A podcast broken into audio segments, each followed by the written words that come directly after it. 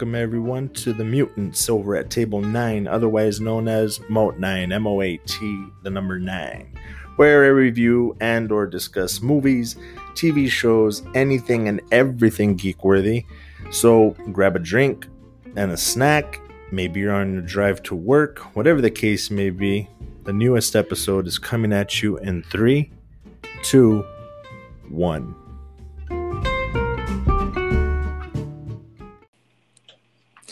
Welcome everybody to Moat nine, episode number ten. Once again, I have a guest because I know you people probably get bored hearing me by myself. So today we have a good friend of mine, Mister Oscar. We have known... Say hello, Mister Oscar. Hello, Mister Oscar. The the O G. The O G. este, we have known each other...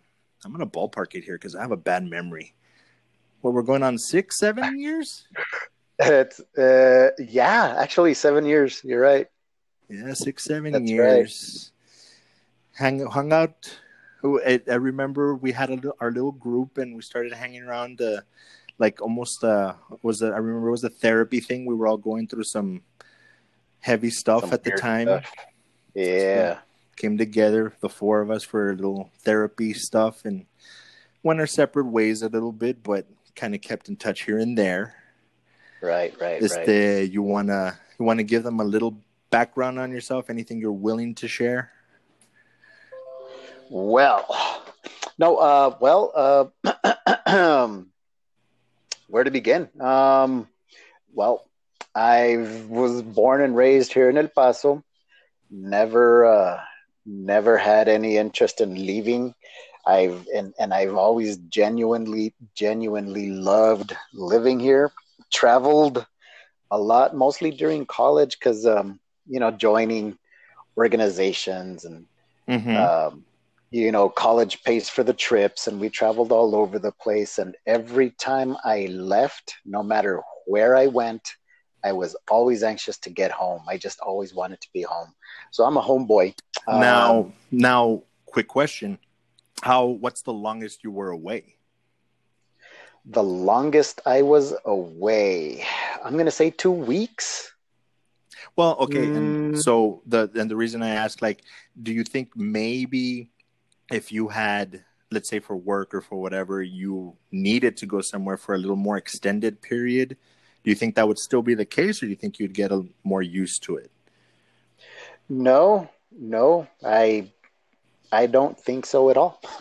You truly love fact, El Paso and you want yeah, to come I, back. I truly loved El Paso. I've always wanted to come back. It's always been a relief to come back home. I mean, I've been, okay. and you know, people complain about El Paso and it's, it's a desert. There's nothing to do. Honestly, there's, to I, do. there's plenty to do. I think it's honestly more of a, the cool thing to do now is to complain about El Paso. Like, I don't think most people mean it. It's just they hear everybody else say it, so they just go along with it. Yeah, yeah, that's that's definitely a definitely a trendy thing to say.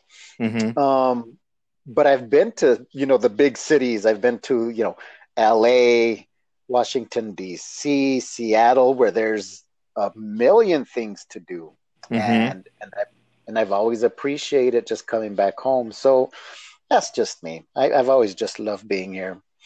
Um, I got you. I've been a, been a musician for about thirty years, so I'll listen to everything and anything, and yes, even country. Really? So weird. Real real oh, quick, like before we'll probably get there a little bit later, but just real quick, like what? Give me your top like three that you listen to the most. Go. Top three easy would be... Um, the Highwaymen, the end. But really? You know, the Highwaymen, okay. Highwaymen being Willie Nelson, uh, Johnny Cash, mm-hmm. um, you know, Waylon Jennings, those the, guys. The real original country. And see, my uh, you've met Cinda, my fiance. She she's yeah. I would say primarily a country fan over anything else. Like if you give her a choice, she'll listen to that over anything else. And we have really? conversations like that all the time because I I remember a couple of years back I posted, I think on Facebook, like, hey, if I'm trying to get into country, give me a list of things that I should be listening to. And I think you might have jumped on there. And they were giving me like uh, yeah, I can't remember now, but it was bands that I, even looking at the album covers, it looked like a pop boy band. And I'm yeah, like, and I listened new, to it. Newer stuff. Mm-hmm. I listened to it. I'm like, no. nah, not so much. I my mom used to listen to a lot of Kenny Rogers and Dolly Parton. So yeah, that's yeah. what I remember. George Strait. Mm-hmm. That's what I remember as the country that See, I grew up with, I guess. That to me is country. That mm-hmm. that boy the boy band stuff that, that they call country now. I mean, if people like it, that's great. It's just it's not country. well, mm-hmm. not, well, and see the funny thing. Yeah, and see the funny thing is, um, you remember, of course, Aaron Lewis from Stained. Right, right, right, right. Have you noticed lately his solo stuff? He's doing pretty much country. Yeah, yeah. I've I, I've actually listened to it. And I'm not yeah. going to lie, dude, I've downloaded that to a playlist, and I actually listen to that when I go outside and smoke a cigar that I'm by myself. Most of the time, that's what I'm listening to. Wow. I I, re- I really enjoy it, but I don't have the country roots that Cinda does. And ah. you're more of a musician, so it, it'd probably be different. Because she, I had her listen to it, and she's like, "I can still hear his Stained rock voice." I'm like, yeah, yeah. I, I get that. It's it's it's Stained with a with a twang, is what it is. That's, That's pretty funny. I knew he was. I knew he was, and I just, mm, I'd rather not. I'd rather not. Right. But that's it. No, I get you. So any anything before we get too deep into that stuff, is there anything else that you would? Um, that you would like to share as far as your background? My background, um, well, I'm I've I'm a high school teacher. I've been a high school teacher for for a little over thirteen years now. Um, I, I teach social studies, I'm teaching history right now, so I'm a kind of a history. I don't want to say a history buff, but I always like to learn history. Um, mm-hmm. you know, just just because it's interesting to me. It's not, you know, um, I wouldn't necessarily call myself a history buff. It's okay. just, I'm it's, it's just fascinating to me. Uh, mm-hmm. I'm a daddy. I have a daughter. She's twelve years old, going on seventeen. Um, and actually, we're both we're both, you know, we love watching scary movies. Um, mm-hmm. And that was with me and with her. It was kind of by accident. Um, I remember when The Walking Dead came out, and I was watching The Walking Dead, and for whatever reason, she sat there watching it with me, and she was like mm-hmm. two years old or whatever. And now that that's all she wants to watch is horror flicks. I got you. Uh, so we so we love horror flicks, horror T V shows, horror animated movies, whatever, anything horror, anything I creepy. She's a We're both creeps. It's great. both, both creeps. And something to, to to bond over. Yeah, yeah, definitely. That's, that's good. Este, yeah, so the like I, I believe it was the last episode I was explaining how I don't want to pigeonhole the show to just movies and T V and the quote unquote geek stuff. I, I want to branch out into just you can geek out about just about anything. And the last episode, a buddy of mine and I we were geeking out over cigars because I, I smoke cigars ah. pretty often. Um, so the reason I ask a little bit about the background is like for you as a teacher, as a musician, not that that that that's a uh, what I want to say like, like a bias towards certain things, but you individually, what what would you say you geek out about? Like something that that just gets your brain that geekiness going, like you almost fanboy about. Wow. Um, from music. What I've known about you, yeah, I was about to say, from what I've known of you the past seven years, it'd probably be more music. Like you said, you're you're yeah. not quite a history buff per se, but music would probably be number one. Music would be number one. Um, in fact, you know, I'll, at, I like I said, I'll listen to, and I will listen to any kind of music. I have listened to every kind of music. Mm-hmm. Um, if somebody introduces me to something new, I'm not going to shun it and be like, oh, that's stupid. No, I'll sit there and listen to it because I, I, I like to dissect it, you know, listen mm-hmm. to the beat, the beat, the rhythm, the melody, the, you know, the, how it's composed, how it's put together, uh, the tiniest little details that, you know, the, the faint, faint, faint sounds that kind of add spice to the song. You know, I'll, I'll listen mm-hmm. to everything like that. And the, the subtleties that most, the subtleties that there most people would probably miss. Yeah, yeah, gotcha. yeah. Whereas, you know, I mean, people like a beat and they like to dance to something, but I'll sit there and really, really open my ear to it and, and try to try to find the subtleties and the little things that people don't notice and say, ooh, hey, that's pretty cool. That's pretty cool. I got you. Now, as and I, I think I've asked you this before, but it'll be a good thing to get into here on the show. As a as a musician, what would be one artist or group that doesn't get the appreciation as musicians that they should, whether old school or new? Oh man, there's there's there's too many. I mean, if if, if I try to think of one or a few, I I go blank because there are too many. And mm-hmm. See, like real quick, if if to help you maybe think, or you can think while I talk, like one that pops into my head right away is like Prince.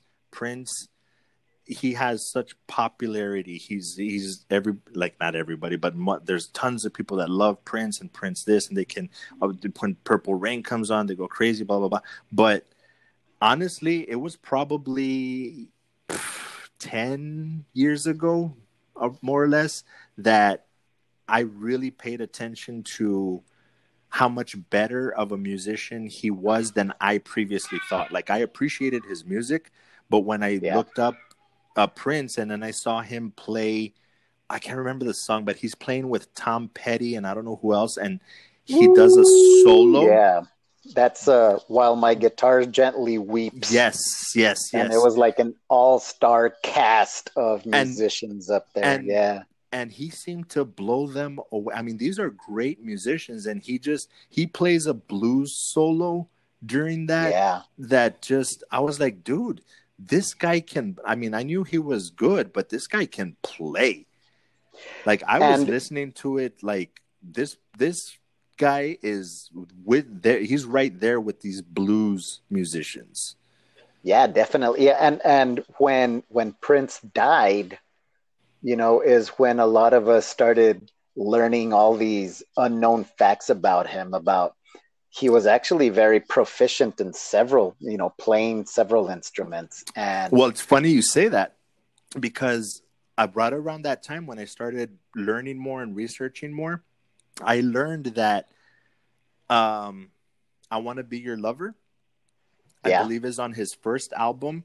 And what uh-huh. happened was, he sent it in as a demo tape, of course, to some executives, and I don't remember which company, but he sent it in, and the guy heard it, and he it just blew his mind, and he went to his boss and was like, dude, you got to listen to this kid, because he's like seventeen at the time, and uh-huh. he played it for the exec, and the guy's like, he's seventeen, he he just wrote about something, but whatever, he like, yeah, he was he wasn't that impressed, but then the guy told him, dude, this kid is playing every single instrument that's on this track. Yeah. And the guy yeah, was like, yeah. whoa, whoa, whoa, wait a minute. He's playing everything by himself. He's like, he did every, he played every instrument. He sang, he produced it. He did everything by himself. And he's seventeen years old. And that's uh-huh. what prompted the guy to be like, get this guy in here. We need to check him out. Yep. Yep. And, and that's, that was actually, uh, it was that tune.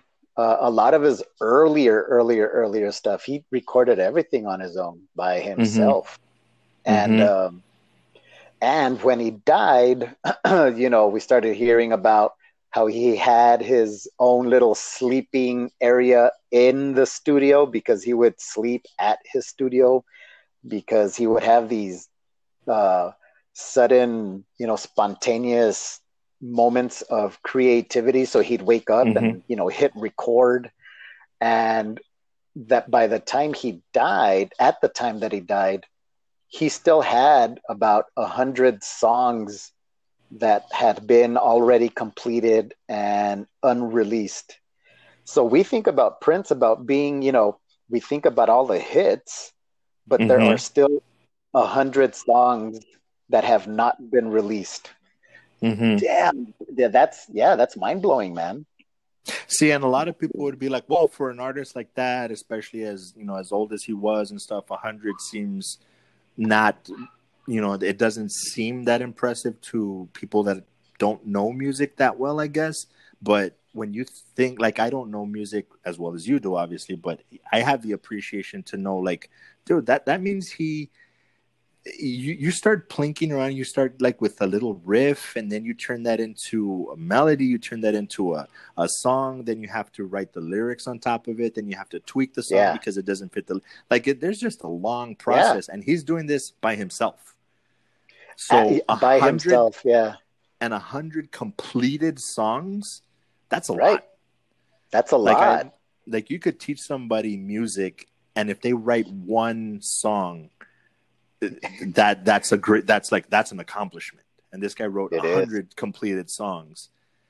That, yep. that I think uh, he released like after he died, like a year later, they released an album of new stuff. No, I I, I knew that was you know what, and I, I didn't keep up with that, but I remember that was some kind of a that was a point of contention between you know the.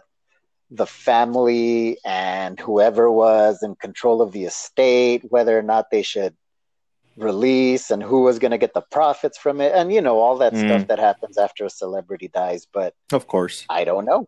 I, I was, I didn't keep up with that and I didn't hear anything. Not I yet. Got you. Yeah. So that, that, that was the one that comes to my mind. But like, like I said, for you, did that help you at all think of somebody that musically is maybe maybe even popular, but it's almost like, yeah, you guys like it, but you still don't appreciate how good it is musically? Well, and maybe, you know, not maybe not anybody too um, too popular. Um, okay. Like I, somebody like that, I would think of Kris Kristofferson, who people don't realize actually wrote a lot of hits. Mm-hmm. It's just that other people sang them for him. Okay. Um, uh, you know, like uh, Me and Bobby McGee was written by Kris Kristofferson and made famous okay. by Janis Joplin.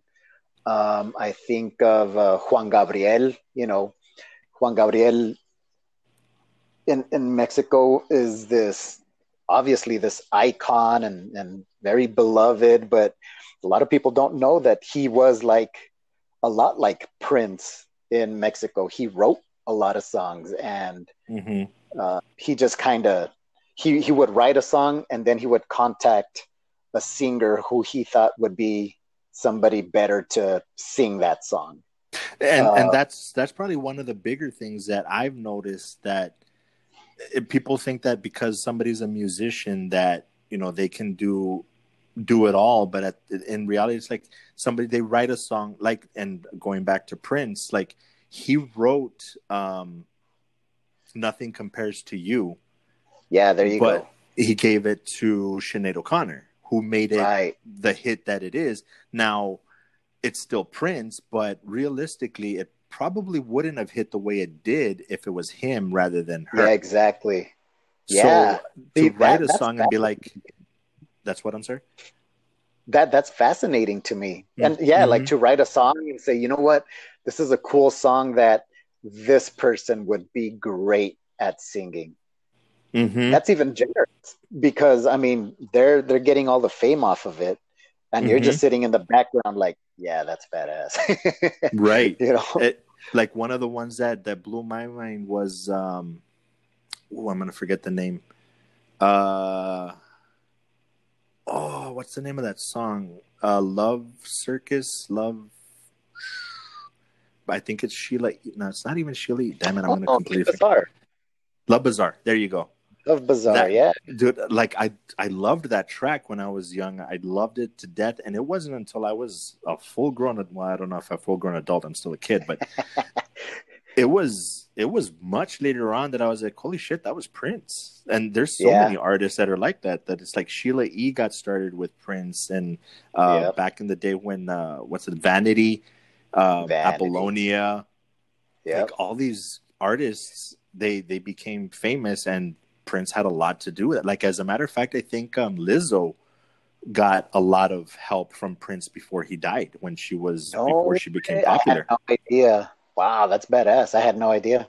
Mm-hmm. So I mean, it, it's that that's that's one. That, and the funny thing is, the reason I ask that is because anytime I speak to somebody that's a true musician and listens to, and most musicians listen to quite a bit of music, like different music. I remember back in the day, like this was like the early mid nineties. I remember seeing an interview with Billy Corgan from uh, Smashing Pumpkins. Yeah. That he he was trashing Nirvana. Just uh-huh. like, I can't believe that people like it, blah blah blah. And he he was uh, he was seen as egotistical for saying it, but he's like, musically speaking, we're we're light years beyond Nirvana, and it's it's disappointing. I'm paraphrasing, of course, but basically that it yeah, was yeah. disappointing that that people didn't appreciate them musically for what they do. Now, uh. did you listen to a lot of Smashing Pumpkins, and is that true? I'm going to say eh, I'm going to say well, because true or not true, I'm I'm trying to think, like, the, my opinion about Smashing Pumpkins and my opinion about uh, you know, Nirvana are it's they're kind of like not related. I, I don't know how else to I don't, I don't see Smashing Pumpkins and, and Nirvana in the same light, because mm-hmm. they have different they have different approaches to writing music. Mm-hmm. Um, there's something about the simplicity of Nirvana that I think a lot of people connected with, mm-hmm. and and again, it's not it's not so much a matter of. I remember when when you know Kurt Cobain was elevated as this music guru, and I remember a bunch of musicians being offended offended by it. He can't even sing, he sings out of tune, his guitar right. sounds like crap. And I'm thinking, that's not why people are connecting to Nirvana. They're connecting right. to Nirvana because of the vibe, uh, maybe even the messages in the lyrics, which mm-hmm. I mean, you think back on the lyrics and you're like, oh, you know, but But the music itself was was simple enough that people can um, appreciate it and and not have to analyze it. That's mm-hmm. one of the things. That's one of the things I think that's missing in in in writing music. A lot of people want to write music for the sake of somebody else liking it. They you know, they but, write. I, I've noticed that it it. It's that's what pop music is. They they're focused on writing stuff that's catchy, not yeah, necessarily they, simple, but catchy. Right, and and they're writing music so that they can get fans, and they're writing music because they want to sell, and they're you know, but mm-hmm. but that's not why Nirvana was writing music, and it's obvious. Mm-hmm. You know, it's obvious when you listen to it. It's um, it's very. raw. It's there's no you know it's it's not a composition. It's three riffs repeated over and over and over, and this guy you know singing off key or whatever, but everybody loves it. Why? Right. They're not. They're again. They're not relating to it because it's a you know this fantastic composition of music. They're relating to it because of the vibe and the beat and the rhythm and um, how aggressive it is. You know. Did I right. like Nirvana at the time? I didn't like Nirvana at all, but I understand why people like Nirvana, you know? Right. And see, and in that in that context, it reminds me of like like me personally, I don't understand why Tom Petty and Bob Dylan have such a huge following, because it's it's hard to listen to, because vocally they sound weird to me. Yeah, but they've yeah, got, that's... but they, they resonate. They they they hit. They they touched a nerve with a whole generation, and they just became hugely popular. And you know, that that's back to country more than I, I remember. And, and I had this uh, conversation with a with a musician friend of mine about how he can't stand Johnny Cash, mm-hmm. and you know, people love Johnny Cash, but they don't understand why. You know, they just they love listening to Johnny Cash. And, and you know, yeah, there's the thing about him being the like this rebel, and he dresses all in black or whatever. But but as far as the music goes, um, you know, people say, oh, he's such a great guitar player. No, no, he isn't. Oh, but he's such a great singer. Well, no, no, he's yeah, not. It's the, right. it's the stories they tell. Mm-hmm. They, you know, the stories they tell. You can listen to the lyrics and you can picture, you know, the lyrics coming to life in some kind of a film in your head. You know, you you see the lyrics playing out in the mm-hmm. images that that they describe, and that I think is why people like Johnny Cash and Bob Dylan. I can't stand Bob Dylan. yeah, I'm, I'm the same way. Like, I there's some songs that I, I like the songs, but listening to him is like that. Oh, I bro. Can't.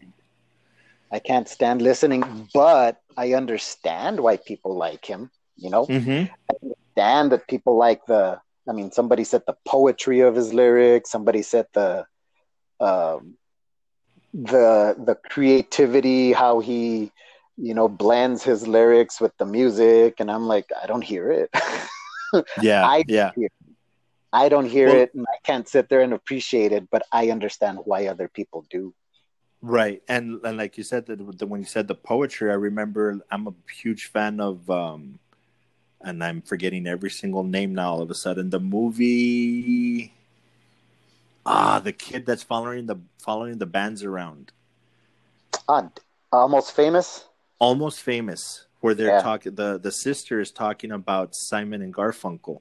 That uh-huh. and that's what I remember hearing. Like that, that it was true poetry actually put to music, right? Which it, a lot of people figure, oh well, music is rhyming, and yeah, but that doesn't necessarily make it poetry. Technically, I guess it does, but they were using metaphors and talking about stuff. Right. That when you listen to it, it's like, oh shit, they're actually talking about this, and uh-huh. that's that's subjective a lot of times as well. Because right. I, I was gonna say when you were talking about Johnny Cash, dude, he took "Hurt," which was a Nine Inch Nails Trent Reznor song. And it honestly, I like Johnny Cash's version better. It makes a bigger impact, huh? Right, and and, and it, especially if you know a little bit about his history and his addiction. If you've seen the movie, yeah, you yeah. hear the song and it's like, holy shit! He's not just taking a song that was popular. He heard a song that really hit him to his soul, and he said, "I want to record this." I yeah. don't think I can do it better necessarily, but I want to do my version of this. Yep, yep. And then for him to to to die soon after that, you know, everybody, well, everybody, everybody around the world. No, I, I remember a lot of people saying, "Oh, that was his goodbye." Like he already knew it was coming. That that was mm-hmm. his goodbye. He's just telling people, "This is what I've been feeling. I'm at the end of the road. Thank you very much." And see. And this is where I can get even more geeky into stuff like that. That almost is like him saying, I've done my music, I've written stuff, my lyrics and stuff, but this song, even though technically it's not mine, encompasses my life here on earth. Thank you very much. Yeah. Good night. Yeah, you know, and, and that's where that's where lyrics and poetry, there's this line that is blurred. Because, I mean... Mm-hmm. If you listen to lyrics, you can listen to any lyrics and you think, what is he talking about? But it, it, lyrics like uh, what Johnny Cash writes, no, they don't rhyme. No, it's hard. It's really not poetry, but he's telling a story. And that's that's mm-hmm. why that's what resonates with a lot of people. And and yeah, there are people who are poets and who can write lyrics and who who can, you know, like you say, metaphors, they can speak about a metaphor and make it sound really, you know, really neat and you can connect with it, but it's mm-hmm. the stories you tell. I think more than anything, what, what I connect with. Yeah. And and that reminds me, now that you're saying that, it wasn't until the movie came out that I, I didn't realize that Elton John mostly wrote the music. It was his partner that wrote the lyrics. Isn't that crazy? Yeah. That, and, and you think of Elton, and a lot of people think, like, they hear Elton John, and so it's his music. He writes the music, he writes the lyrics, he does this, he does, he does everything. It's like, no, there's There's still other people behind it. There's people that don't write a lick of music, so they probably can't even read music, uh-huh. but they're great musicians and they write stuff, maybe, but the, most of their stuff is written by somebody else. Like, you look up the credits. I was I was that geeky when it, when I was a kid. I would the albums they would have yeah. like written by, produced by, and you'd see yeah. tons of names besides the artists that you were listening right. to. Right. Yeah. Yeah, yeah. I remember I remember in hip-hop, there was a rumor way back in the day that um, Nas wrote uh-huh. Getting Jiggy With It, the Will Smith song. Uh-huh. And it's like, whoa, whoa, Nas wrote that? It turns out that it wasn't true. Nas said oh. that that wasn't true. He was in the studio at the time, and he oh. saw Will Smith write it himself or whatever, but it, it lends to, there's like um, Jay-Z actually has written a lot of stuff for Dre, for a lot of artists. He he writes a lot of songs, and that's the controversy that happened a couple of years ago, that it turns out Drake writes very little of his own stuff, supposedly. Uh, right, right, right, right. So it, it's the music is just so all over. There's and there's tons of people that write many, many hits, and you never have heard of them. Yeah. You, you say their name, and they're going to be like, who? Well, he wrote yeah. this, this, this, and it's like, whoa, that's crazy. I didn't know that. But they're they're I don't want to say they're true musicians, but they're a different kind of musician where they're they're not really looking for the fame and all the celebrity. They'll There's get like, mm-hmm, and it's like uh, Milli Vanilli back in the day. They yeah. just looked pretty and they could sell the music, but they weren't writing any of it. They were they weren't even singing any of it. Yeah, you know, and and that was um, that is some it, that was just Milli Vanilli. And then it started mm-hmm. making you wonder, like, how many other people do that? Mm-hmm. Um, oh, and... I remember, who was it? Um, the sister of Jessica Simpson, I think?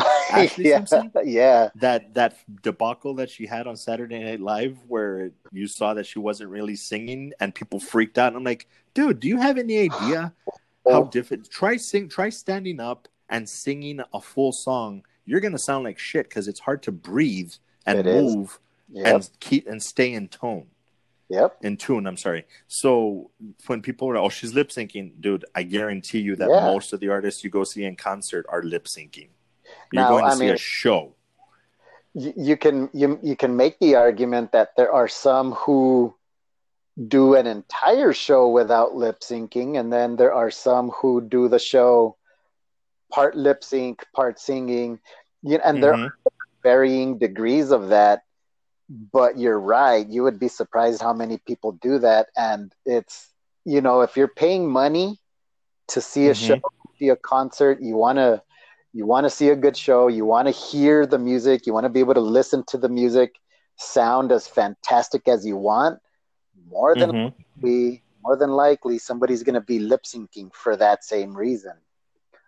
Yeah. Unless you're unless you're Slayer, in which case, you know, it's different. But, you know, people like, you know, yeah, Ashley Simpson or, uh, you know, Shakira or J-Lo or, you know, these mm-hmm. women who uh, and, and and guys and guys, people who dance and sing on stage. Mm-hmm. That's hard. Oh, yeah. It's very hard. Oh, yeah. People want oh, yeah. the perfect show. Yeah, you want a perfect show. Well, people are gonna lip sync, you know. And, and that's, I think that's the problem, is that people don't realize you're going to see a show. You're not. Yeah. If you're going for that, you need to find an artist that does. And that reminds me, a few years back when Cinda and I kind of first started dating, my mom, I can't remember if she got them or if I got them for her. I think I got the tickets for her, but we went to see Elton John. Yeah. I haven't been to that many concerts, but I've been to enough concerts to be completely blown away. This guy is, what, in his seventies? Uh-huh. He came out on on stage, started the concert, and went the full length, which was, I believe, two, two and a half hours. Damn. With no break, you know, did the whole, okay, thank you, good night, but, and then did the encore. Yeah. That was the only break he had. And I'm like, dude, I, I've actually, I played piano for a little bit for like, I took like a year of piano in high school. And yeah. to be able to play that long, sing that long, perform that long at seventy. Yep. Dude, brother, oh, yeah. you, you need to appreciate the show for what it is. Like, yeah, exactly. If you're, like you said, if you're going to see Slayer, you're going to get your ears blown out. Right. So if it turns out he he's a little off tune or whatever, who gives a shit? You're there. To, exactly. You're there yeah. for the experience, not for oh he he was off on that one note in that one song. Bitch, nobody nobody says that shit. Now that that actually makes me think of something else. Like I've always wondered for anybody you. I'm pretty sure at some point you've had this discussion, but for anybody listening right now. Because I've actually had the same thought for, for like heavy metal, like true metal bands like Slayer. Yeah. To me, that to the untrained ear, it doesn't sound like it's musically complex. It's not, to me, it's not Beethoven. Right. But I'm not trained as a musician. So as a musician, I don't want to say that you have to justify it, but How how would you explain it to somebody that's not a musician that, like you you're a you're a metal fan? So how would you explain to somebody that's not a musician that to appreciate it better? Well, and then so so we're talking about how some people connect with, for example, Johnny Cash or even Nirvana because of the vibe. Well, yeah, mm-hmm. that's that's the same thing with. With heavy metal and death metal, it's that aggression. It's the the the aggression. That's in one word for me is people connect with the aggression, and there's something uh, there's something primal, uh, something visceral that comes out in people when they listen to heavy metal, and it's very you know satisfying, and you you know because you know people frown upon slapping random people. You listen to heavy metal and feel the same sense. Mm-hmm. You know, it's more about the right. satisfaction of of listening to something aggressive, um, and that's what people want. They want loud. They okay. want they want their ears blown out. They want to hear the noise. They want to feel, you know, the bass drum, uh, you know, reverberating in their stomach. You know, that's that's that's what people right. want. With, with heavy metal. Um, okay. Now, the lyrics, real quick. Yeah. What? Go ahead. No, no I was going to say ahead. The lyrics. I mean, if you if you listen to read Slayer lyrics, it's just, uh, I don't want to sound, what's the word? Bougie, but it's not poetry. It's not Shakespeare. It's not, and, and they, they've said this themselves. We're not, we're not trying to sugarcoat anything. They want to musically and lyrically assault your senses. So it's it's mm-hmm.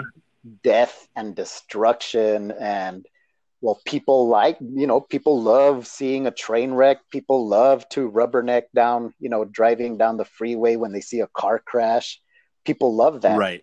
So that's what heavy metal provides. So okay, now in that in that. context, would if you looked at it unbiasedly, musically speaking, is there more complexity to it than people think, or is yeah. it fairly simple?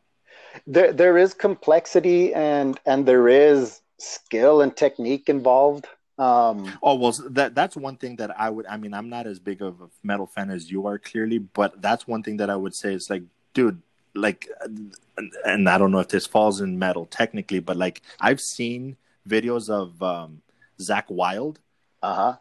and I'm like, dude, if you think that's simple, yeah, you don't know what you're talking about. Like yeah, yeah, that, yeah. that the te- the technique that's involved with playing that, there's probably classically trained guitarists and people like Eddie Van Halen that couldn't play some of that shit.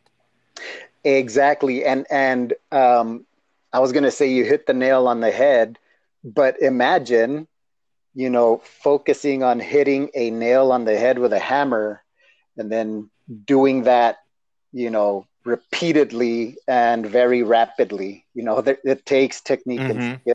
It takes technique and skill. And that's, that is what a lot of people don't kind of realize about heavy metal, thrash metal, how fast you have to play and how precise you have to pick a note at the same time that, um, you know, you're, you're, you're pressing down a fret on the string or whatever.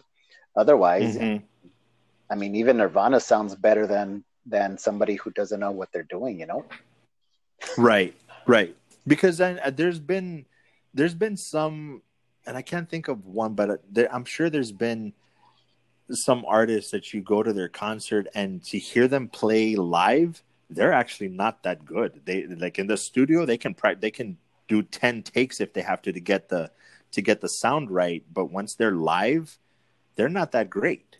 Meh. But that's not that's not what you're listening to. That's, like if you're going to a live concert, if you expect studio sound, then you don't know music at all. And uh, that's Smashing Pumpkins.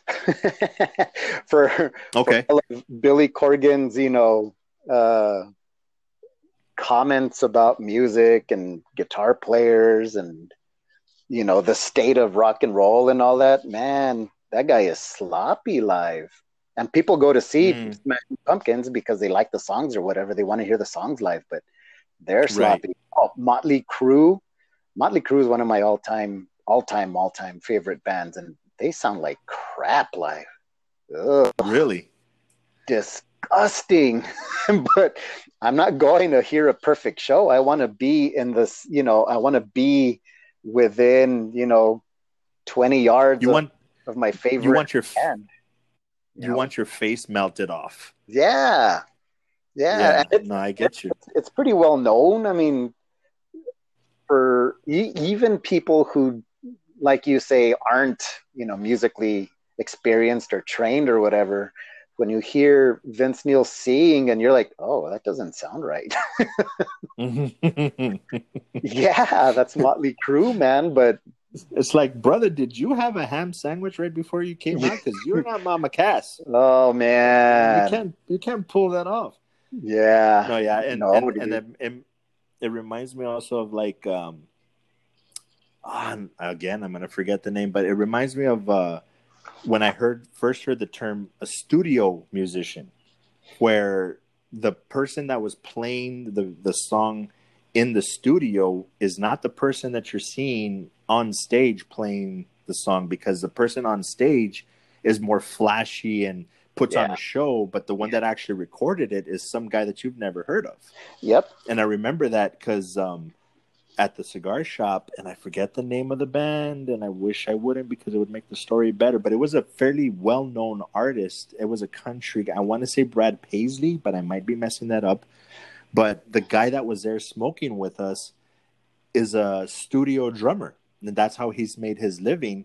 And uh-huh. he was telling, you know, he wasn't bragging or anything. It just happened to come out in conversation um, that he that's what he does. And it's like, okay, cool. And and me being the dork I am, I'm like, anybody, I'm sorry to sound like a fanboy here, but anybody that, you know, we that I might have heard of. And he's like, in the, the the another guy that's a huge music fan, he's like, bro, do you you have no idea who this is? I'm like, yeah, you're right, I don't have any idea who this is.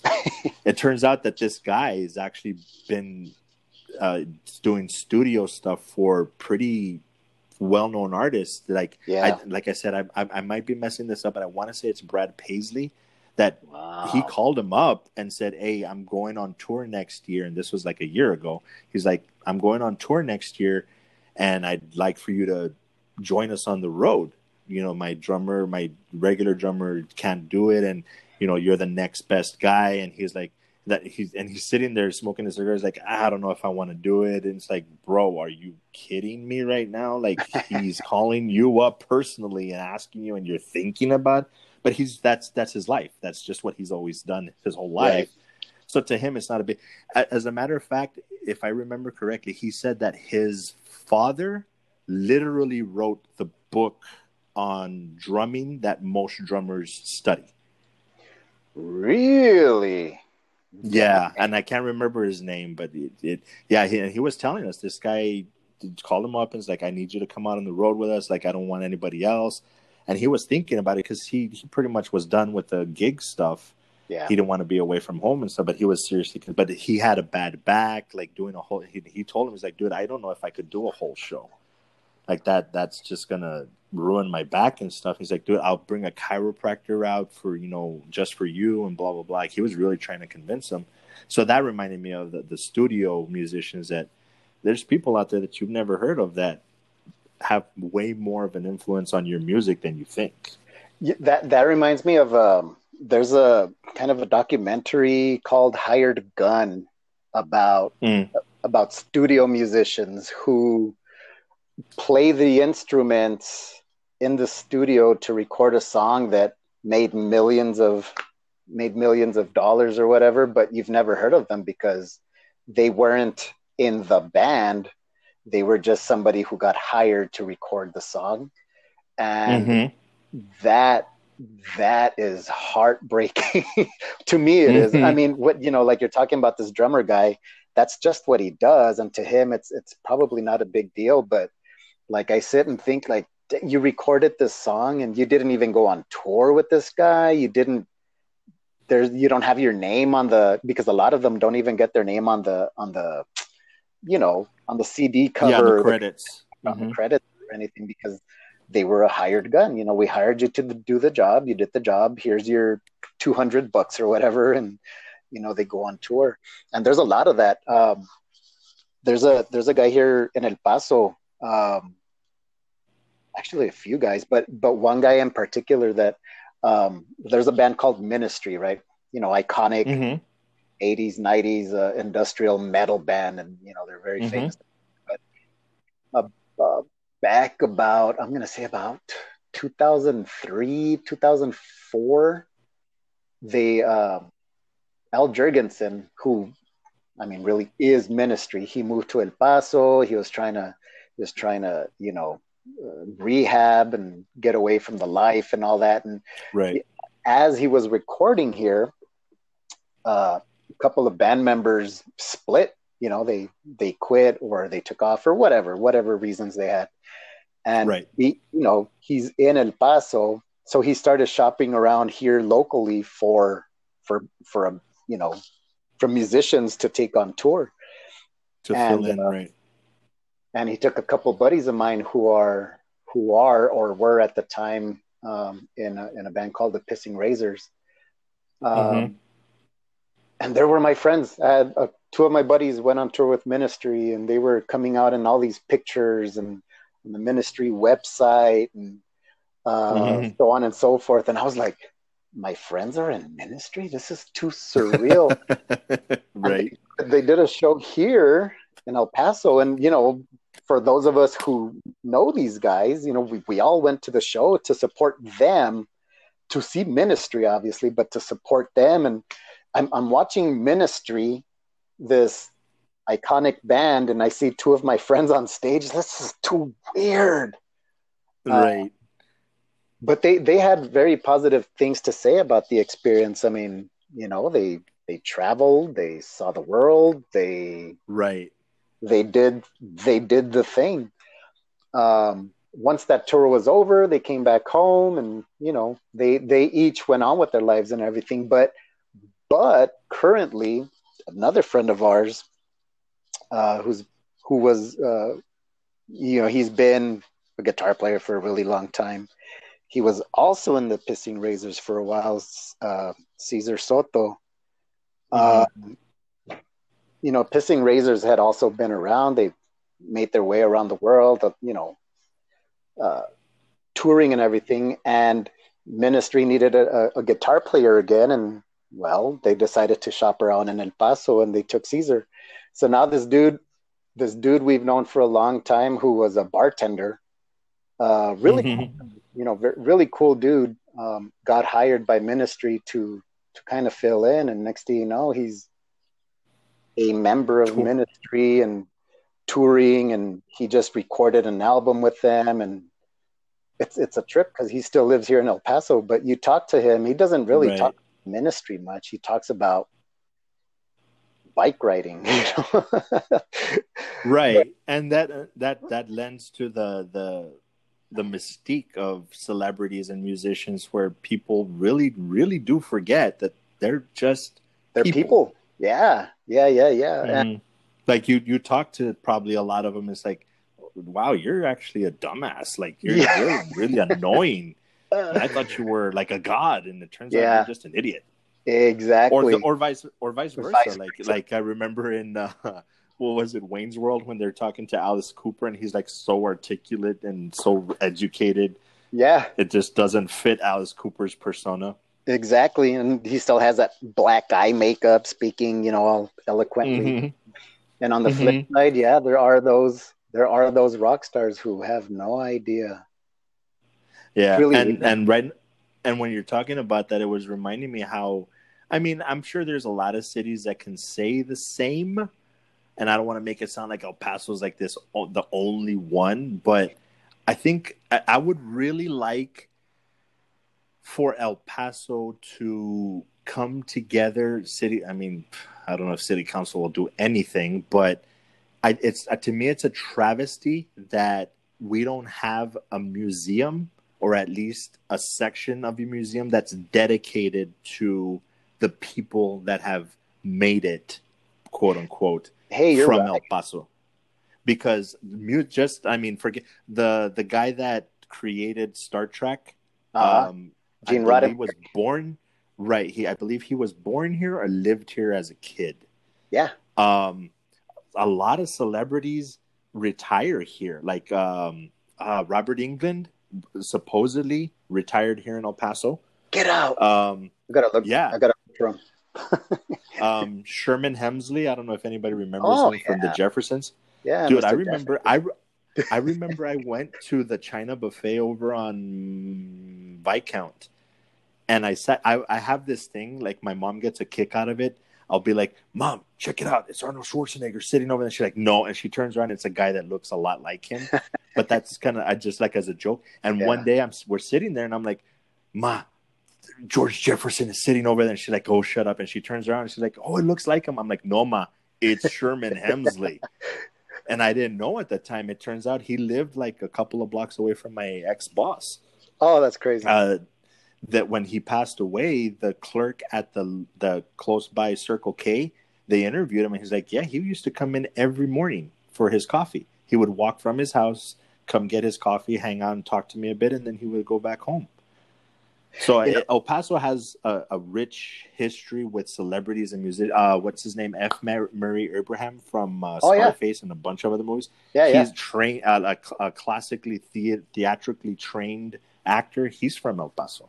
Yeah. And just so anyway, getting just musically speaking, yeah, El Paso has a rich music history that a lot of people, even people from El Paso, don't know.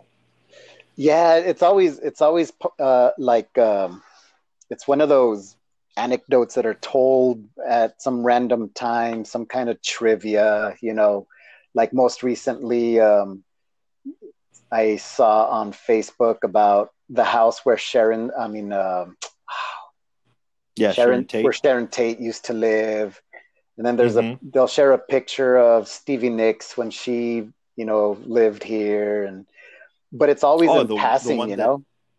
Yeah, and the one that that I get a kick out of to tell people when I can, like the conversation comes up and I can tell that they don't know, so I like throwing it in there just to get that that reaction. Uh, Richard Ramirez. Yeah, yeah. It's, it's like, wait, the Night Stalker? Yeah, dude, the Night Stalker. He went yeah. to Jeff. Like the, that that little area that's now a little quarry or whatever. When the houses were there, he that's the neighborhood he lived in. Yeah. So, but you're right. Just, there should there should be speaking, kinda, there should be some kind of a section at the museum or something that, you know, to show off that El Paso has more than. I mean. You know, U T I P miners and, and you know, yeah, you know, well, the main attraction, right? That that digital wall that they have in front of the, is it the art museum or the history museum? The history museum, yeah.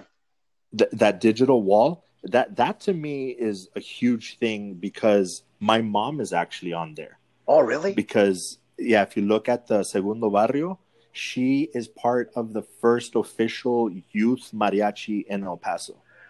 Wow.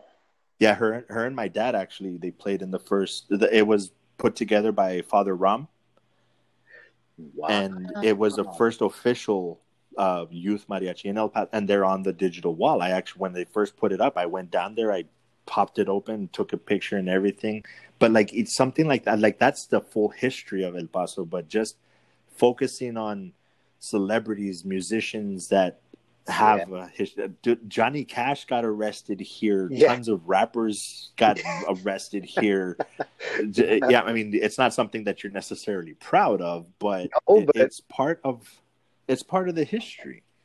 Yeah, and and like uh, going back to people complaining about El Paso, you know, if if they knew some of these things, they might actually want to learn more.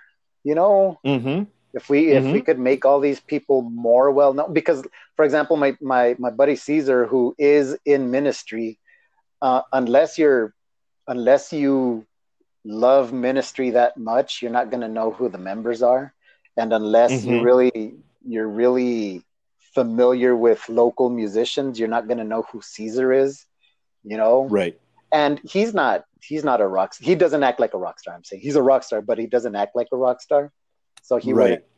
wouldn't. But I mean, you, come on, you know, we, we need to brag about the people, the people. We need to brag about our people a little bit more.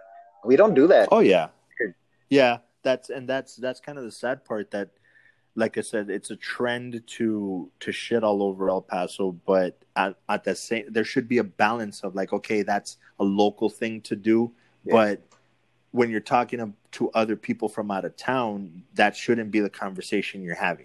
Exactly. And I remember, like, that's one of the things I tell people when I went to the, when I would hang out at the cigar lounge that was downtown, people would come in from out of the, uh, from out of town all the time. They were staying at the hotel, so they would find a local cigar lounge and go hang out there. And it was funny because they would, um, they would be like, oh, well, you know, I've, I've never been here. I'm new to town, or a, you know, whatever, and where where where do we go to eat and stuff like that. And it, it was always funny because after the first few times, if I was there, they'd all of a sudden point to me and be like, talk to that guy. And I'd be like, well, wait, what just happened? I wasn't listening to you guys. Come, what what happened? And I'd be like the the the one that would tell them where to go eat. And so I'm like, dude, I, you can ask any, because my whole spiel was that El Paso doesn't have, it's it's a unique food. Yeah. It's not quite Mexican. Yeah. It's not Santa Fe. It's not Mex-Tex. El Paso no, it's is its not. own food. It is. And I know. Because a lot of times it was, well, where do I get good Mexican? And I would hear people tell other guys, like, or whoever was in town, like, oh, well, you need to go check out, and I can't think of L and J's or Kiki's. And I'm like, no, that's not. If you're looking for El Paso, I don't know what the term is, but cuisine, like Mexican-ish yeah. food, yeah, go to Kiki's, go to L and J's for El Paso food. Yeah. But if you want Mexican food, to me, the places that you go is like Aycocula or Toro Bronco. Right. Yep. Because you go to these other places and they're not Mexican food. You serve that plate to somebody that just came in from Mexico, and they're going to be like, ¿Qué es esto? Yeah. No mames. Yeah. I remember, actually, it's funny.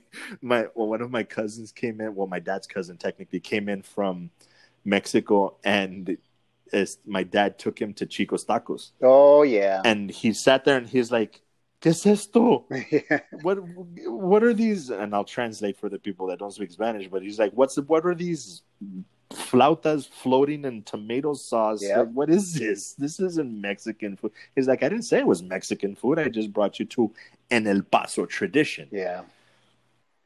Yeah. So it, yeah, but it, yeah, the history of El Paso gets so, so lost it, to even people that live here. We have, like I said, such a rich history with just the name that we got. El Paso del Norte has a huge history with Mexico and America. Billy the Kid was locked up here in, yep. uh, what is it, Sanelli. And and that's that's another thing that Cinda and I have had that conversation. Like, I've gone to Albuquerque, I've gone to Phoenix, and they have their little old towns, yeah, or even like even close by, like uh, Old Mesilla, yeah. And I'm like, why, dude? These these places, yeah, they have their Mexican history or whatever, but how do we not have that, or specifically better here in El Paso? We could yeah. do that in Chihuahuita. We can do that in Segundo Barrio. We right. can do that in Sanelli. Right. Canutillo. Like, there's just, if you want to, if they have those, we have, they have one part of town. We have like five. Yep.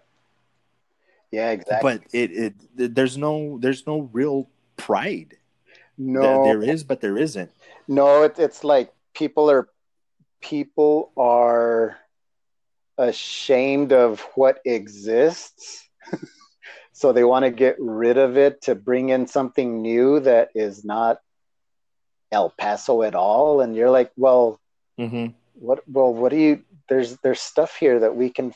It's, actually, and I would say that Sanelli already Sanelli has that. You know, they they took advantage of their own history, and you know they have their own little uh, kind of Sanelli historical center with, you know, the the church, and um, they have a little the museum, the Mission Trail, yeah, the museum, the the they still have the cage where Billy the Kid, you know, helped his friend escape. You know, that little area right there. That, that's that's what Sanelli did. I mean, El Paso could do that four times, four times over, like you said, in different parts of town. But well, but even then, it's still, at least I haven't been there recently, so I don't, it might be different, but it's still not even on the scale that Old Mesilla is. Right. Oh, no. Yeah, yeah, yeah, yeah. You know what I mean? Yeah. So they, they, they need to, they need to pump some money into this, and like, it, it'll help tourism. Like, people come here all the time, and it's easy to say, well, go check out the Mission Trail, but it's lackluster. It's it like is. They go see it, and it's like that. That's, that's it. it. Like, nah, it. They yeah. They need. There needs to be some grandeur to it. And I know that's what the that's what the Tiguas have been trying to do. I mean, they've been trying to, but then they keep getting shut down with the casino, and they're back and forth mm-hmm. with back and forth with the state, and that's what they're trying to do. They're br- trying to bring that luster to you know to that whole area, but. I, People, I don't know, people get um, caught up in trying to make things look better rather than, you know, uh, enhancing what we have. Like, Miss. And see that, go ahead. No, like Old Mesilla, you you mentioned Old Mesilla and um, Old Albuquerque. Um, mm-hmm. You know, we could very well have that, but people want to get rid of you that. Easily. It's so weird. That's weird to me. Yeah. Oh, yeah. It, it's, I don't know. It they, I, I get that. It's weird to me that El Paso seems to really, really want to be Austin Junior Right. Uh-huh. When the whole point of Austin and they, their motto is keep Austin weird, yeah. is that they're not like any other city. So if you're going to try to emulate, like, imitation is the biggest, the best form of flattery. Like, if you're gonna take something from them, take the fact that they're proud of their city, yeah, and they keep it Austin. Like, don't try to be Austin. Take a, uh, take a, you know, a, a hint from them and keep El Paso, El Paso. Yep. Don't try to make it like Austin. Don't try to make it the next biggest city. We're already like what the sixth biggest city in Texas. Yeah, but nobody knows that. Nobody knows that, and it's and it's our own fault. Yeah, it's our own fault. That's true too. It makes me angry. Ooh, right? Oh wow, we're already like an hour in. So, if we can, well, real quick, I remember this is going back to that drummer guy that that was at the cigar shop. I just want to tell you this story real quick because you'll appreciate it, and hopefully the listeners will appreciate this. The story that, that blew my mind that he told was that his his father, like I said, supposedly wrote the book on drumming that he would, he played with Johnny Cash and just all kinds of people back in the day. Uh-huh. Well, his best story is that he was at a gig with his father. His father was playing for Elvis. No okay. shit. This kid is there. He, of course, he's learning from his dad or whatever. And Elvis had a habit, like most musicians, most lead singers, I'm sure, in between breaks or whatever, he would walk back and he had bottles of water or glasses of water at the front of the drum kit. Yeah. So he would walk back, get himself a drink of water, go back to the mic and sing or whatever. Well, his dad, this guy's dad, got crazy sick, like stomach flu or something like that, and just got crazy sick. And he's like, I can't continue. So in between one of the songs or whatever, he went backstage and he told his son, go up and play. Oh, shit. And the kid's like, I think he said he was like seventeen, eighteen at the time. And he's like, are you, and he's like, just, you know how to play. Just relax. Just go play. Do, do what I've taught you. You'll be fine. So he goes up on stage and he's playing for Elvis.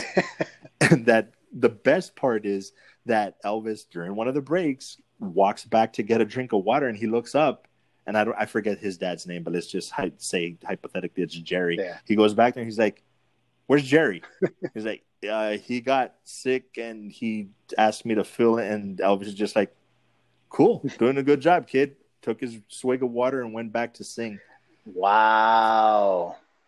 Can you imagine, bro? He played. That's how. That's. I think he said that was his first like on stage gig, was playing for Elvis because his dad got sick. God damn, that's some can you imagine, shit. dude? I'd, right? I'd be shitting myself. And you know, I, I oh, I, I, I wouldn't say, doubt he did. I can't say I, I really ever got into Elvis. Like I never listened. I never. I don't know. I just didn't didn't get my. I think he's an. But I think he's another one of those that he. It it's like I listen to him. It's like, okay, he's got that deep voice or whatever. I think it was more the swag that he had, yeah, the, the the personality or whatever, because he's not that great, but right. he, he connected, he resonated yeah. with people. But it says a lot about him to not have a shit attack. You know, seeing mm-hmm. this kid behind the drums and being cool about it. You know, if he's doing fine, just leave him there. That that shows a lot of uh, what's the word? What's the word? Composure. Composure. Yeah. And just mm-hmm. coolness, like, oh, okay, well, he wasn't going to be a dick about it and say, no, get the hell off, you know? Right. No, yeah. No, because, I mean, there's, oh, can you imagine if that was Axl Rose? Oh, Forget God. It. That's another guy. He sounds like crap life, too. Um, anyway. Oh, I can imagine. He he he just seems like uh, that, how that guy, I guess just, it's it's that thing about the front man. It's like uh, what's his face, David Lee Roth. It's the ego that goes, and they, they and, and again going back to Almost Famous, when the lead singer of uh, whatever the band is in that movie, that he's like, you know, you know what I do? I connect. I see the one guy in the crowd that's not getting off, and I make him get off. Yeah.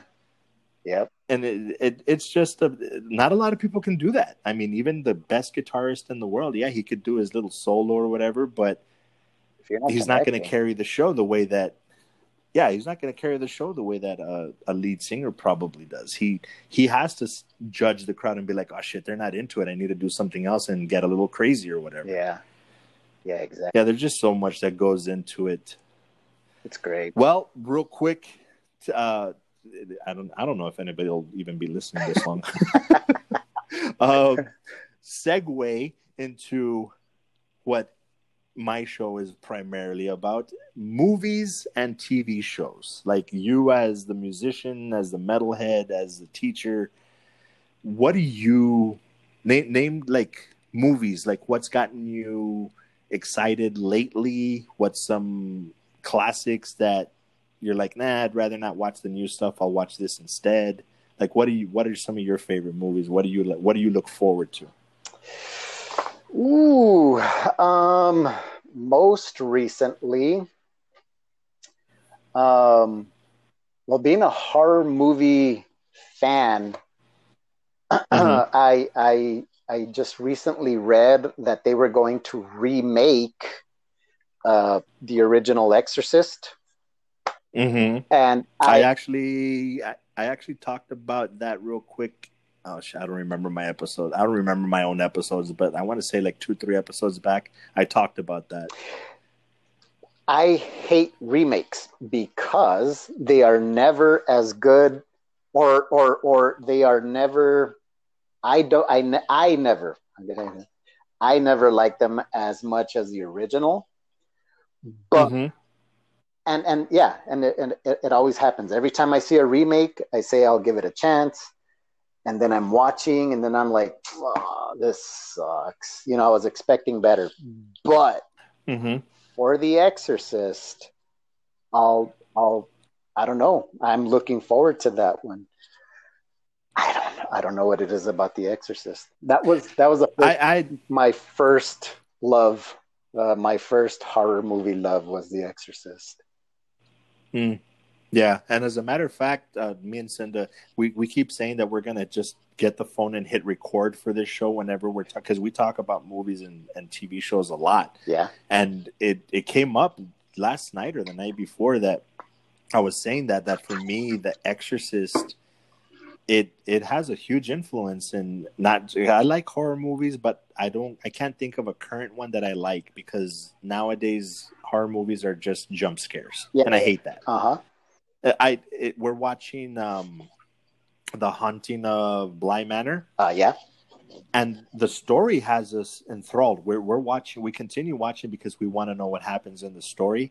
But we get to a point where I get it. They're building the suspense, and they have the kid cowering under the bed, and he's just waiting for something to happen. And it takes like two minutes. Yeah. And we're just like, oh, get over with. Like, yes, there's gonna be a jump scare. Fine, whatever.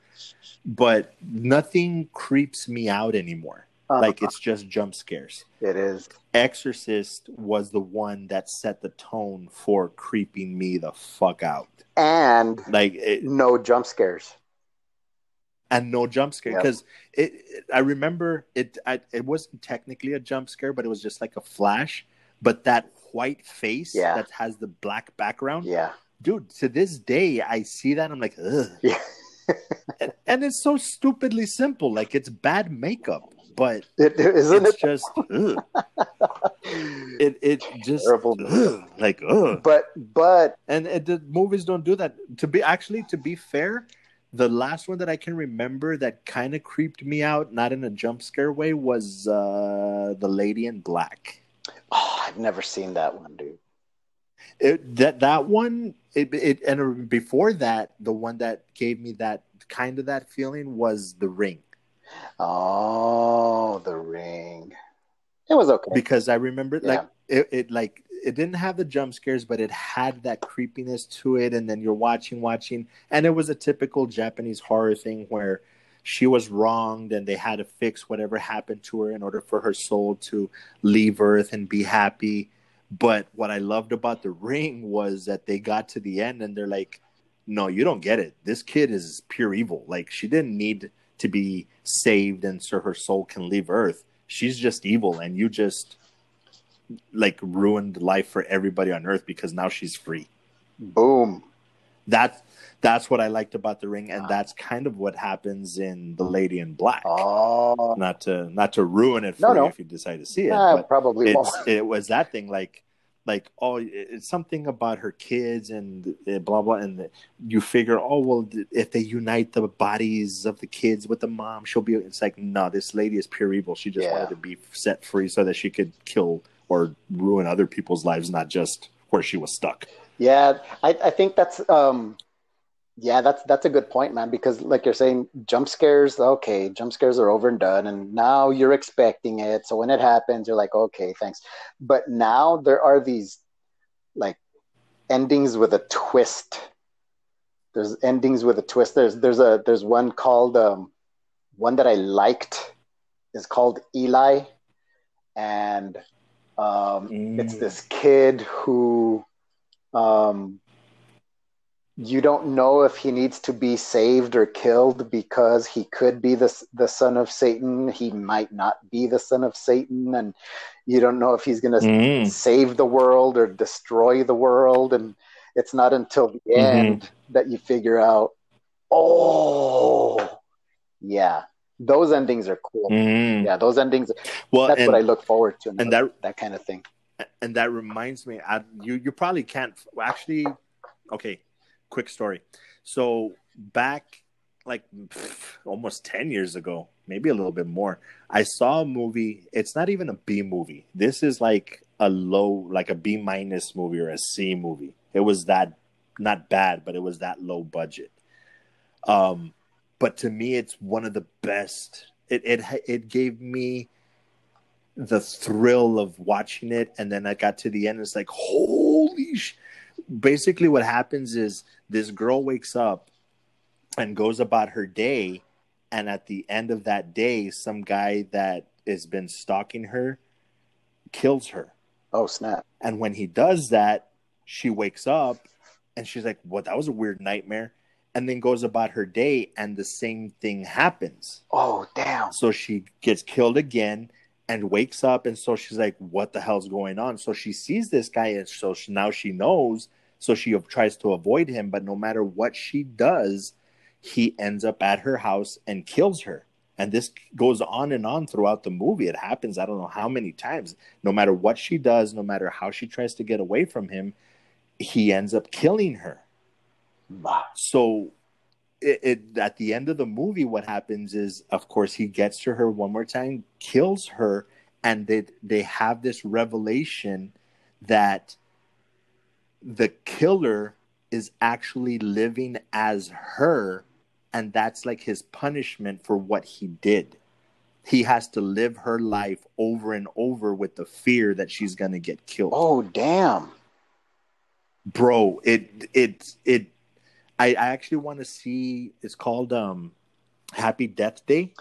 Oh. It came out like yeah, three yeah, years yeah, ago. Yeah, yeah, yeah. I think, I think, I haven't seen it. I've only seen the trailer, but it has that feel to it. I have a feeling that it has the same premise. But I need to see it because I don't, I, and I really want to see it because I think that's what it is. But that movie blew it, like, dude, with that end, when I realized that, I was like, oh, the killer is like in purgatory and he's having to live the life of his victim over and over. No. Bro, it was so good. It's called Salvage from two thousand six, I think. Really? And as a matter of fact, I looked it up last night, dude, and it's in parts on YouTube. Ha! Huh. Neat. Yeah. Sell it. Oh, it, and I'm telling you, it's such it's such a low budget movie, but it, dude. Oh, and then for anybody that goes looks it up, I'm sorry I ruined the end for you, but it. Oh, dude, it it blew my like. I'm down. It was so good. It was so good. Yeah, it's pretty neat. Well, I'll check it out. I'll check that out. Uh, so yeah, it's on YouTube. It's funny. Um. Real quick, T V shows. What are what are you watching? Schitt's Creek. Schitt's Creek. Really? Yeah, yeah. I, uh, Cinda actually got me to watch like the first. It's it's good enough to, like, I probably if I had started it when it first came out, it probably would have been like, dude, I'm gonna follow this like until it ends. But I, I just, it's not that I, it's not that it's not good. It's just for some reason I'm, I haven't gotten into it enough to keep up with it. Yeah, that's how it was for me. And, and the only reason I started watching it is because uh, my girlfriend started watching it. And we mm-hmm. we were talking on the phone because older people still do that sometimes. So, mm-hmm. um, and she was laughing. Was it a landline? Uh, was it a landline? No. Uh, oh, damn. No. Oh, we've moved on. No, but yeah, she was watching Schitt's Creek and she was telling me how funny it was and oh my God, it's so funny. And I was like, really? Mm-hmm. And, you know, we always watch kind of the the the same shows basically. And yeah, mm. enough, man. Like it, it took maybe an episode or two for me to appreciate it because it's not it's not Three's Company, speaking of age. It's not Three's Company, so it's not slapstick comedy. It's right. It's the one-liners that you're like, this God. It's it, that's and that's what I noticed. It's more cerebral. Yeah. It's more a think, not to get too snooty, but it's more of a thinking man's comedy. It kind of is. Yeah, it kind of is. Because I mean, mm-hmm. you you kind of have to understand the background of what they're talking about in order to understand mm-hmm. the. the joke or the humor and what they just said. But yeah, mm-hmm. uh, we watched all the episodes, all, you know, each season in, in succession. Um, mm-hmm. But now that they released, you know, the final season on Netflix, I started it over so I can work my way up to season six. So yeah, Schitt's okay. Creek, and then before that it was The Office over and over and over and over and over. Really? Oh, yeah. See, oh, I I can't I can't. You know, I have another buddy of mine that that's like a, almost obsessed with it. Like it, you know how most of us have a show that if we don't know what to watch or we're gonna do something, it just plays in the background. That. That's that's his show. No, it's The Office. It's just I. Uh, I ten years ago or whatever, somebody said, watch The Office. Mm-hmm. It's hilarious. I tried and I it bored the hell out of me. So I thought mm-hmm. recently, uh, I mean, I thought, you know what? I'm having trouble falling asleep. I'm going to watch okay. I'm going to watch The Office so I can get bored. Something that something that'll put me to sleep. Something that'll put me to sleep. And next mm-hmm. thing you knew, I'm staying up till three in the morning watching every damn episode because it's so damn fun. I couldn't stop watching yeah. it, and and I watched what whatever nine seasons I think it is. I watched each of the nine seasons three times in a row. That was my bedtime routine. You know, go to work, now get I'm home, a- make dinner, watch The Office, go to sleep. Yeah. Huh. I'm, I I should give it an. It, it's one of those shows that just seems like it's going to be a classic, and and just like as as a matter of fact, um, back in the day, Seinfeld. I remember people were just obsessing about Seinfeld, and equal to that was the uh, Friends. Yeah. Well, when I was working at the job that I had before this one, I was working two thirty to eleven, and when I would go to the office. I would, the, you know, they would be there. Everybody would be there for like maybe an hour, and then they would leave, and I would be by myself until eleven. Well, right around the time that everybody left is around the time that Friends and then Seinfeld would come on T B S or T N T, whatever station it was on. And there wasn't much else to watch. So I put it as background noise while I was working. Yeah. And before you knew it, I watched most of Friends and Seinfeld. Friends was eh, like that was really truly background noise, yeah. But Seinfeld, they, it got to a point where I was like actually sitting and watching and paying attention yeah. because it just it's like holy shit, this is actually really yeah. funny. Yep, yep, yep. And that that and I guess that's the now. Quick question: How what's your take on the new streaming pattern versus the weekly pattern that shows used to have? Like now they put out a full season on Netflix and you watch it whenever you watch it. Whereas other shows before, and some of them now even, you have to wait till next week. Like The Walking Dead is still on network right. T V, so you have to wait for the next week. But do you, now that that's the norm, do you have a preference on binge watching or having to wait a week? I gotta say, I don't mind waiting the week, and it kind of gave you something to look forward to, I think. Mm-hmm. And I mean, I'll binge watch. Uh, if you release an entire season of something, I'll binge watch. Um, mm-hmm. And it, I don't, I don't know if that's good or bad, but I'm almost embarrassed about it. But the thing is, like, It it kind of feels a little bit more normal if you just wait a week, because that's what Disney did with The Mandalorian, you know, one episode a mm-hmm. week. And I thought that was cool. You know, okay, okay, I'll wait, I'll wait. It kind of gives you something to look forward to. But I guess I guess maybe that's for people that are a little bit older, that that's how we grew yeah. up watching shows. So that's normal. Whereas younger people now, they're used to the binge watching, so if they have to wait a week, it's like, oh, what do I do for a week? It's like, yeah. go back, go watch, go binge on whatever else you're watching while you wait for this one. Like you'll live, relax. Yeah. I, I I would prefer if if I could, I would, I, I I wouldn't mind waiting for an episode for another week. Uh, but again, well, the the funny right. thing is, Cinda and I. Cinda and I, we actually um, we actually said that what we would what we were planning to do is get the shows that we like to watch, and then set up our own fake T V schedule. Like on Monday, yeah. we're gonna watch this and this. on Tuesday we're gonna, and but we just don't. We're like, no, I need to, I need to see the next yeah, episode. What for? But what sucks is that you do that, and then you go through whatever seasons are available, and then you still have to wait for the next season, which takes a lot longer. That's months. Yeah, like shit. And that Game of Thrones yeah. to wait for the last season was more than a year. Yeah, yeah, exactly. So th- there's that thing of like, hey, you might want to pace yourself, bro, because season the final season isn't out yet, and that's going to be a long wait. That happened to me with um, Lucifer, the series. series Lucifer, mm-hmm. where we binge watched the entire thing, and then, well, oh look, a new season, but we have to wait for the new season. Uh, mm-hmm. And then we binged watched, you know, the entire new season in like a day. Well, and see, that's another thing that that I kind of have a problem with the binge stream now, because you watch. And then you have to wait for the new season. But by the two, time the new season comes out, thank God for recap videos on YouTube, because I have a shitty memory. Yeah. So I'm just like, wait, what was happening at the end of last season? Yeah. Like, I forget. So I have to watch the recap video. And then I'm like, okay, now I'm ready. To, what, what's going on? Let's watch this.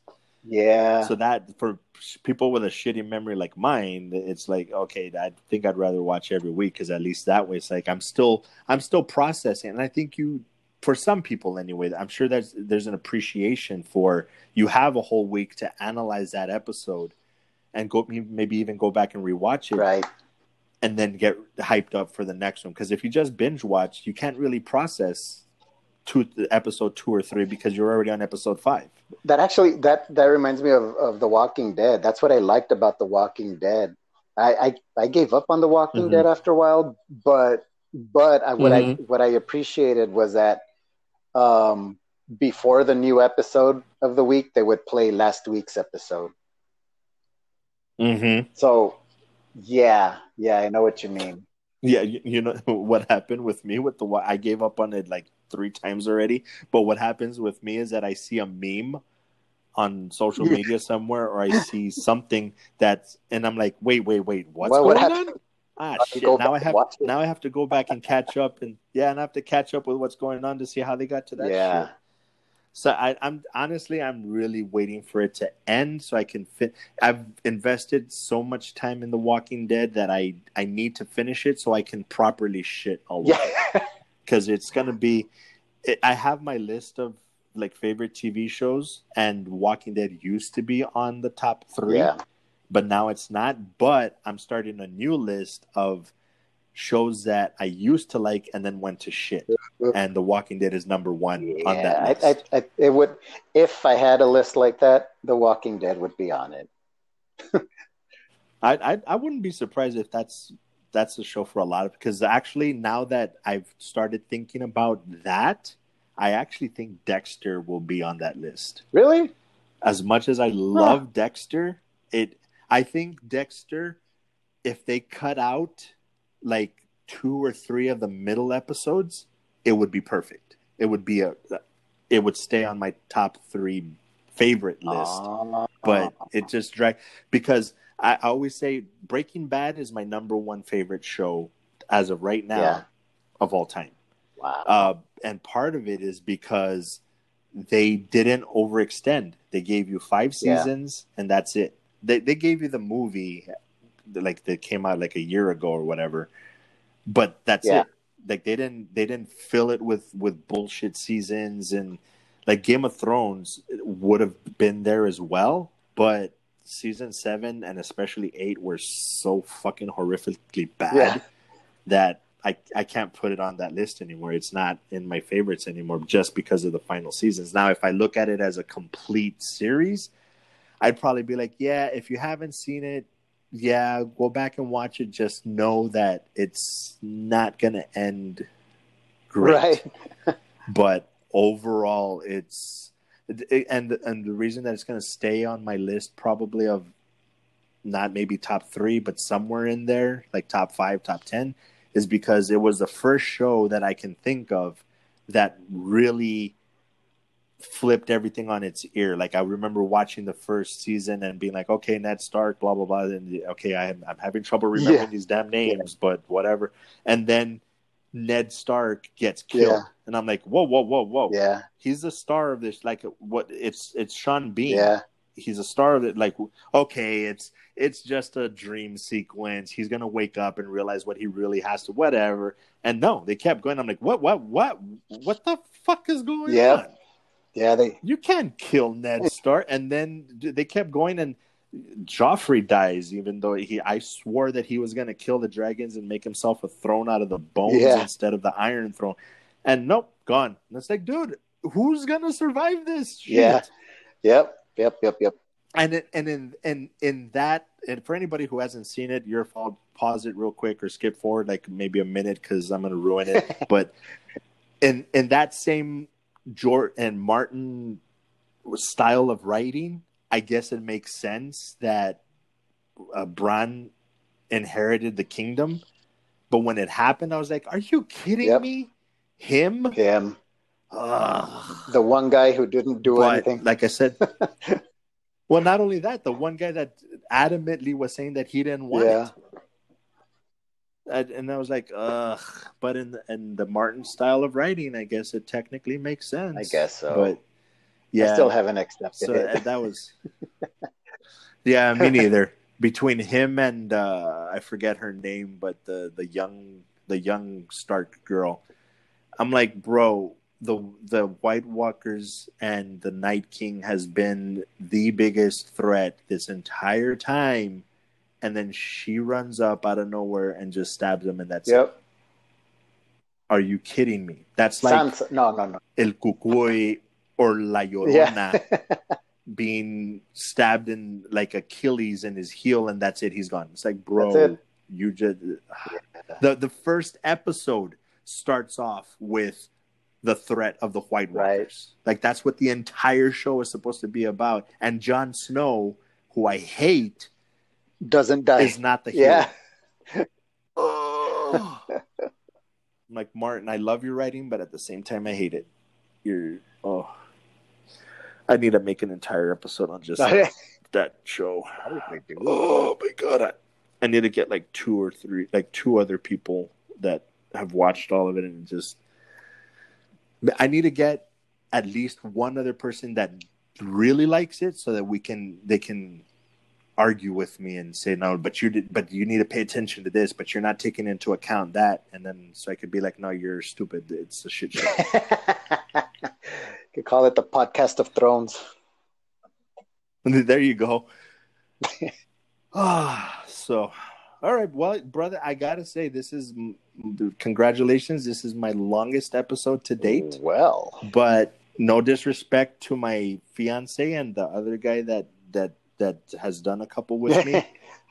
it's it's been the funnest.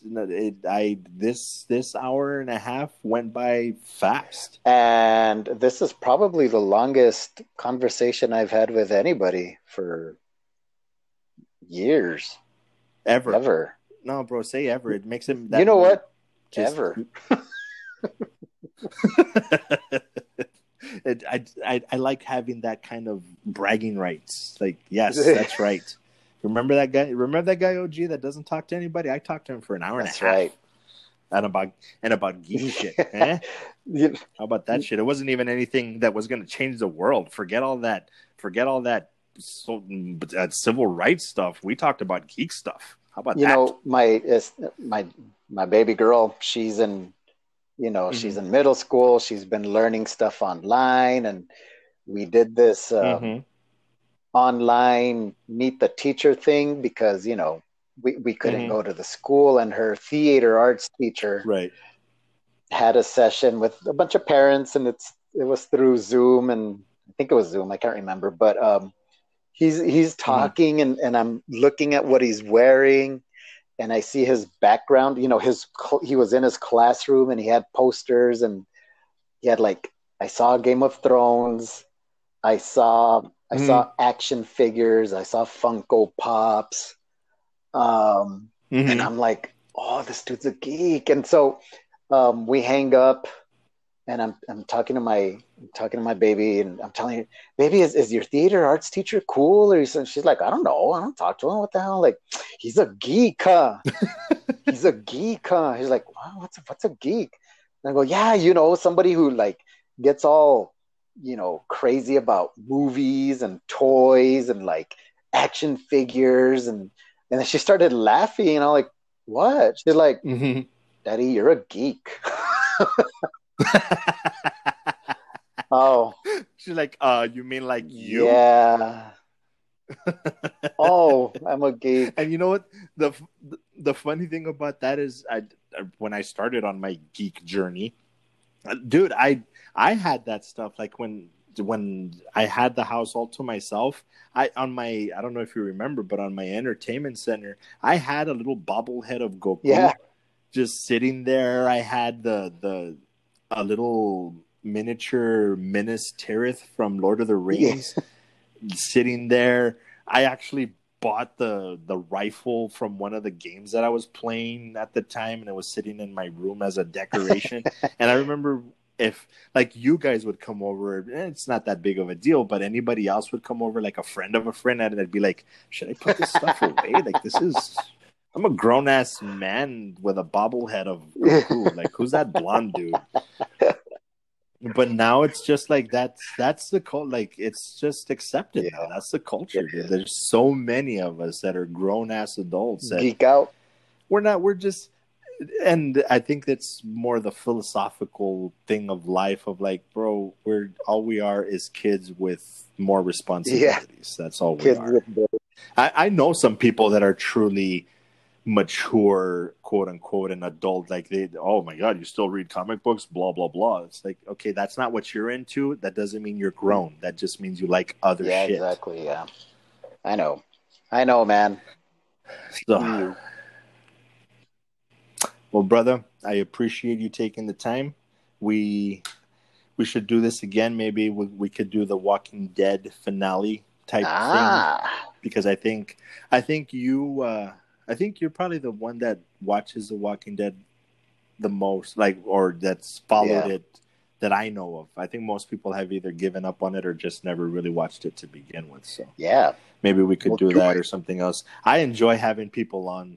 So we'll do it, man. This was fun, brother. Thank you very much. We'll do it again. Um, they usually, what I try to do is edit and do whatever I do, and they come out on Wednesday. So if you want to listen back for whatever cool. reason, pass it on to your friends so they can see how much of a yeah. geek you are. Sweet. Um, but thank you, and thank uh, you, man. Eh, hopefully we could do it again sometime. For though. Sure, man, and and and and eventually, one of these days, I might actually go and drop off that food bag. At this point, you could just use it, man. I don't think we even, I, I actually forgot about it. I could have sworn that he had already picked no. it up. eh, well, it's just sitting there collecting dust at this literally. point. Literally. Anyway. Cool, man. It's all, all right, good, bro. brother. Well, thank you, yeah, sir. Man. You have a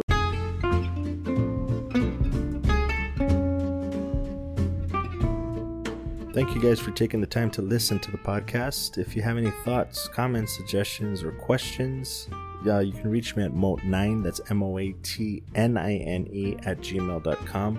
Um, also go to Linktree, that's L I N K T R dot E E slash moat, the number nine, where you can find the links to all my social media accounts, um, Instagram, Twitter, et cetera, as well as uh, the other podcast platforms like uh, Spotify, Google Podcasts, Apple Podcasts, Overcast, Breaker, et cetera, whatever.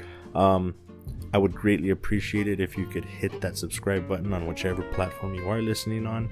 And as always, thank you for listening. Please be good to each other. Love you guys.